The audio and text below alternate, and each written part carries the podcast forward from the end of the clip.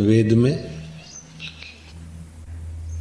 और पुराणों में वामन शब्द की व्याख्या आती है। वामन माना छोटा, जो छोटे में छोटा, अणुरो अणुयान महत्व महयान, चैतन्य है। वही बड़े में बड़ा विराट है।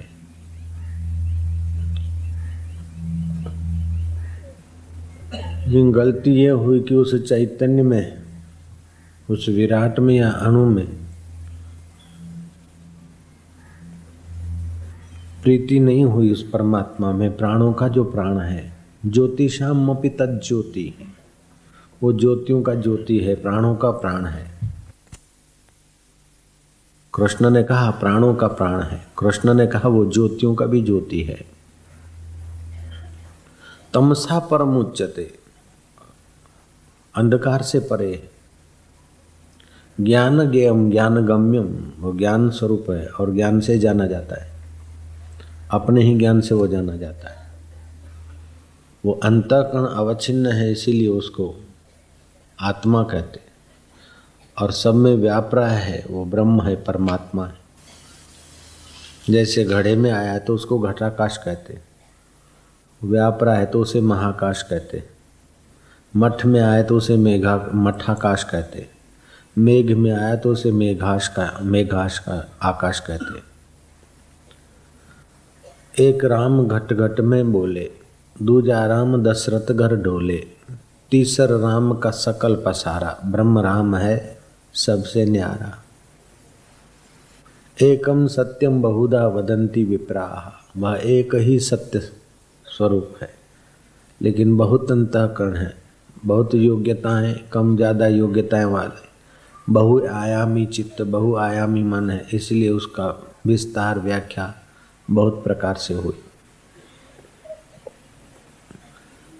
जो कुछ आध्यात्मिक जगत में मत, पंथ, मज़हब, धर्म है, उन्होंने मूल में से तो यहाँ ही भारतीय संस्कृति में से लिया है। फिर अपना सिंबल, अपना कुछ मिला जुला के, लेकिन जो सत्व हैं, वो एक ही है। जैसे जैन धर्म में अहिंसा की प्रधानता है, इस्लाम धर्म में यकीन की प्रधानता है ईसाई धर्म में प्रेयर की प्रधानता है। लेकिन ये प्रेयर प्रार्थना हिंदू धर्म में है। अहिंसा हिंदू धर्म में है। श्रद्धा, यकीन मन श्रद्धा हिंदू धर्म में है। हिंदू धर्म की विशेषता है कि वो अपना ईश्वर या अपना भगवान या अपना गॉड या अल्लाह या कुछ, वो केवल साथ में आसमान पे अथवा कहीं दूर बना, बैठा है और दुनिया बनाकर छोड़ दी किसी के हवाले, ऐसा नहीं मानता। हिंदू धर्म ये मानता है कि वो ईश्वर अपने सत्य स्वभाव से, अपने चैतन्य स्वभाव से, अपने आनंद स्वभाव से, जो का त्यों सब जगह ओतप्रोत है। लेकिन उसका सहारा लेकर उसकी आह्लादनी शक्ति, अष्टधा प्रकृति, ये सब खिलवाड़ दिखा रही। है जैसे जल की सत्ता से, जल के आधार से, जल की रहमत से, जल के ऊपर ही काई जम जाती है। और उसमें जलीय जीव जंतु अथवा काईय जीव जंतु घूमते फिरते हैं। तो काई के जो जीव जंतु उनमें भी जल है, काई में भी जल है, और काई ठहरी भी जल के आधार पर है। ऐसे ही माया माया भी ईश्वर के आधार पर, ब्रह्म के आधार पर। और ये जीव, जीवों का मायावी शरीर भी माया के आधार पर। और जीवों का जीवत्व भी उस मायापति के आधार पर। इसलिए सब में एक एक में सब वामन भी वही है तो विराट भी वही है। छोटा सा छोटा जंतु भी पाँच भूत का परिणाम है, और बड़े से बड़ा हाथी में भी पाँच भूत मिलेंगे। एक महात्मा थे, उसके पास कोई भगत आ जाते और बहुत श्रद्धा भक्ति वाले होते भगत। और कई उसे पीड़ा, दुख होता और वो आजी जी करता तो महात्मा घास पर बैठे रहते धूप पर, धूप का एक तिनखा उठा के उसको देखते। बोले अच्छा लो, घोट के सिर पे लगाना ठीक हो जाएगा। दूसरा आया भगत किसी दिन, उसको पेट की अमुक अमुक पीड़ा है लो, तिनखा, घोट के लगा दे। टीबी वाला है, घोट के पी लेना। ठीक हो जाए घुटने में दर्द है, घोट के लगा देना, ठीक हो जाएगा। नींद नहीं आती, बोले घोट के जरा लगा लेना। कमर दुखती है, घोट के उधर लगा देना। सब दुखों की एक दवाई, तिनखा घोट के ले लो भाई। सब दुखों की एक दवाई, तिनखा घोट के ले लो भाई। भारत का प्राइम मिनिस्टर नेहरू और उनकी पुत्री इंदिरा, जिनके चरणों में मत्था टेक कर अपना भाग्य बनाते थे। वो आनंदमयी माँ अखंडानंद के सत्संग में बैठती थी। सत्संग ऐसी चीज़, उस सत्य घन का चित्त घन का आनंद घन का ज्ञान नहीं होगा। और इस, उस ज्ञान को जो पाए हुए नहीं है तो वो लोग हमें लक्ष्य क्या बताएँगे? इसलिए पूर्ण गुरु कृपा, भाई, पूर्ण गुरु का क्या? तो अखंडानंद महाराज के पास आनंदमयी माँ सत्संग सुनने को जाती थी। वे अखंडानंद उन महात्मा के पास गए जो तिनखा तोड़ के देते थे। और अखंडानंद जैसे व्यक्ति उस महात्मा को प्रणाम करते हुए कहते हैं, बाबा जी जो भी आपका भक्त आता है, और उसकी दृढ़ श्रद्धा होती है और उसका अनुनय विनय होता है तो आप कुछ तोड़ के दे देते।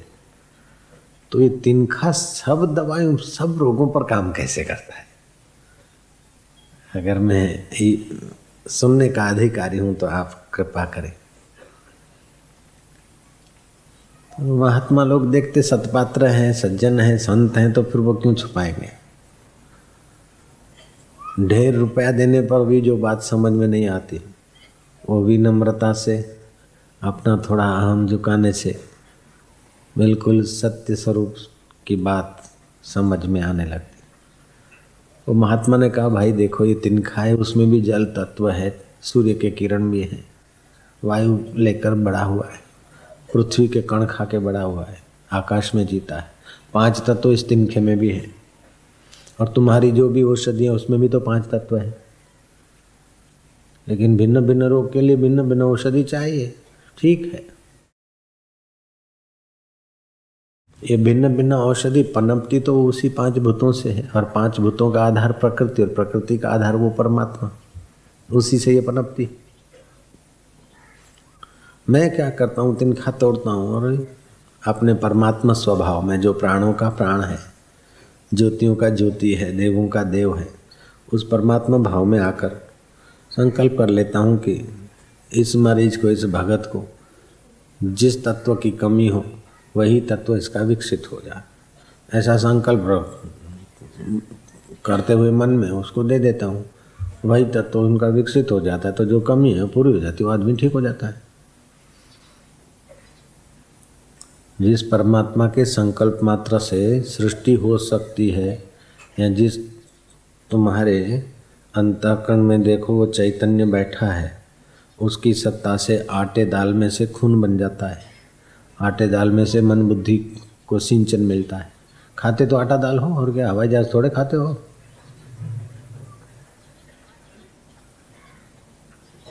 तो तमोगुण खुराक का तमीय अंश मलमूत्र में नष्ट होता है, निकलता है। रजोअंश में से मांसपेशियाँ खून आदि बनता है और सत्व अंश में से वृत्तियाँ उठती है मन बुद्धि के। लेकिन इसको सबको सत्ता देने वाला कौन है कि वो सत्ता देने वाला है प्राणों का प्राण, ज्योतियों का ज्योति। वो सूक्ष्मतम है। इसलिए ये चतुर संध्याओं के समय ध्यान भजन करें तो आपका प्राण सूक्ष्म होगा। दूध से दूध मिलाया जाता है, पानी से पानी मिलाया जाता है, ऐसे ही जीव से ब्रह्म मिल जाता है। जैसे दूध से दूध, पानी में पानी, ऐसे ही ब्रह्म में ब्रह्म। बोले, बाबा, दूध में पानी भी मिल जाता है, दूध में पानी मिल जाता है तो दूध की स्थिति ऐसी नहीं रहती। और पानी पानी नहीं बचता, दूध दूध नहीं बचता, दूसरा कुछ हो जाता है। नाम भले दूध दे दो, लेकिन वो फैट, वो गुण उतने नहीं होते। लेकिन यहाँ तो वही जैसे माँ की पूरी शक्ति पुत्र के लिए है, माँ पूरी की पूरी अपने नन्हे मुन्ने के लिए है, ऐसे ही परमात्मा पूरे का पूरा उस वामन के लिए है, ये समझ में आ जाता है, ज्ञान होता है। अंतःकरण अवच्छिन्न जो चैतन्य है, उसी के लिए वो व्यापक ब्रह्म पूरे का पूरा है। नन्नी मुन्नी बबली के लिए, इतनी लंबी चौड़ी माँ उसी के लिए। माँ का शरीर तो बदल जाता है, छूट जाता है, बेचारी मर जाती है, नन्ही मुन्नी भी मर जाती है, लेकिन जीवात्मा नहीं मरता और परमात्मा भी नहीं मरता। उनका सनातन संबंध है। उसको जिसने पहचानने के लिए कदम रखे, वो भागशाली है। बाकी तो व्यर्थ की मजूरी है। कितना भी जान लिया, कितना भी पा लिया, कितना भी भोग लिया, अंत में क्या? कुछ भी नहीं हाथ लगा। काम करने के पहले शांत थे, काम करने के बाद शांत। तो तुमको क्या मिला? मिला तो शरीर को, इंद्रियों को मिला, और वो तो जला देने का है। तुमको क्या मिला? पढ़ने के पहले कुछ नहीं था। पढ़ाई के पहले तुम ज्यों के त्यों और पढ़ाई बंद भी कर देते हो तो भी तुम ज्यों के त्यों बोले ज्यों के त्यों कैसे? पढ़ने के पहले अज्ञानी थे, पढ़ने के बाद इतना इतना जानते। तुम क्या जानते हो? तो बुद्धि में भर दिया। जो सत्वगुण का एक डिब्बा है, उसमें तुमने रख दिया और क्या तुम तो वही के वही रहे।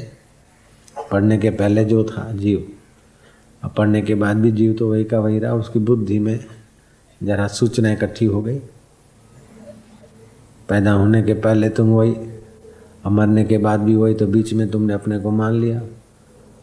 मैं मराठा में, गुजराती में, सुखी में, दुखी में, फलानु में, ये करते करते वो टिका नहीं, आखिर वे सारे शरीर तो सब हो गए। तुमको तो खाली मजूरी हाथ लगी और क्या लगा? पैसे इकट्ठे किए, पुत्र, परिवार किया, वो किया वो किया, आखिर तुम्हारे हाथ हिस्से तो कुछ नहीं आया। तुम्हारे हिस्से वही आएगा जो तुम हो। तुम्हारे हिस्से आएगा जो तुम हो तुम हो चेतन और तुम्हारे हिस्से आएगा चेतन परमात्मा। बाकी जो जड़ है, वो तो जड़ में ही रह जाएगा। जड़ शरीर, जड़ भूतों में ही रह जाएगा। इसको ले नहीं जा सकते। मरते समय कोई हज़ार छोड़ के मरता है, कोई लाख छोड़ के मरे, कोई करोड़ छोड़ के मरे, कोई दस करोड़ छोड़ के मरे, कोई सौ करोड़ छोड़ के मरे, कोई एक मकान छोड़ के मरे, कोई पच्चीस मकान छोड़कर मरे। मौत तो कम्युनिस्ट है, सबकी राख एक जैसी हो जाती। दफना दो तो सड़ा गला, मांस और बदबू सबकी एक जैसी।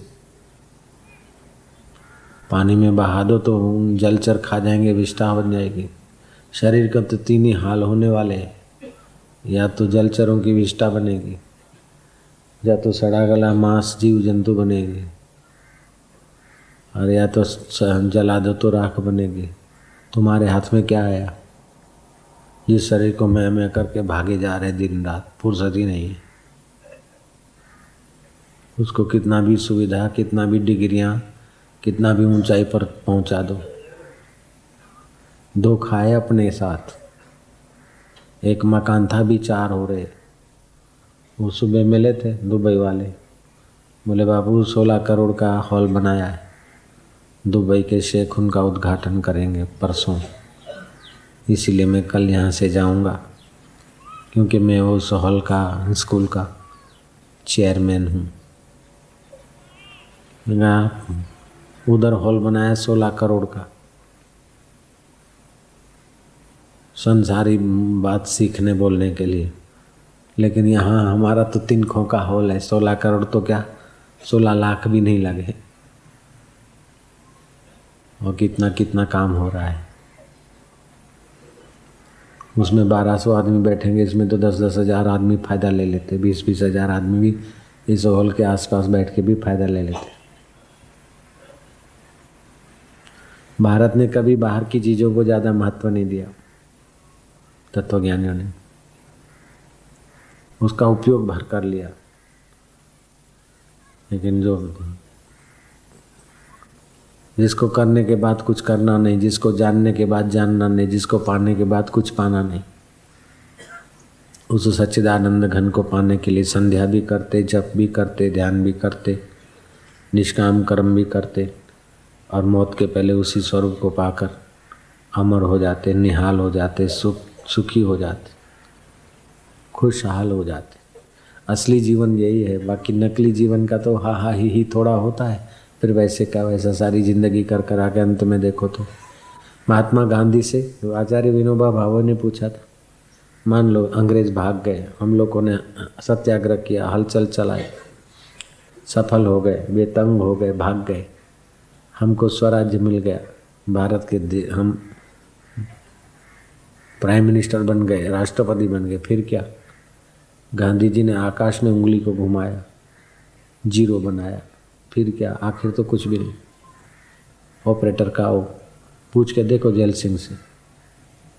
गए बेचारे। आखिर क्या? दुनिया की कितनी भी उपलब्धियाँ हो जाए, आखिर इस जीवात्मा को उससे कोई फ़ायदा नहीं।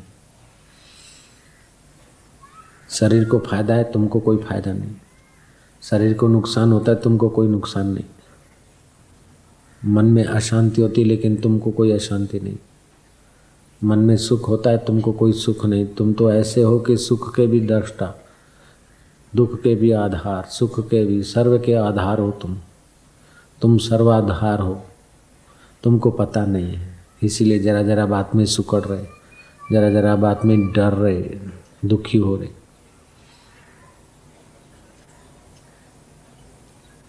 जैसे काई के ऊपर, काई में पैदा होने वाला जंतु, काई में जीने वाला, काई के ऊपर चलने वाला जंतु, वो अपने को जल माने तो जल तो समुद्र स्वरूप है। वास्तव में अपने को जल माने तो वो समुद्र है और अपने को हाथ पैर माने वाला मानता तो जरा सा जंतु है। ऐसे ही हम अपने को चैतन्य प्राणों का प्राण आत्मा माने तो हम पर ब्रह्म परमात्मा ही है और अपने को हाड मास का पिंजर मानते हैं। तो दीनहीन है। तो अपने आत्मा ब्रह्म को मानने के लिए ऐसी ब्राह्मी स्थिति चाहिए।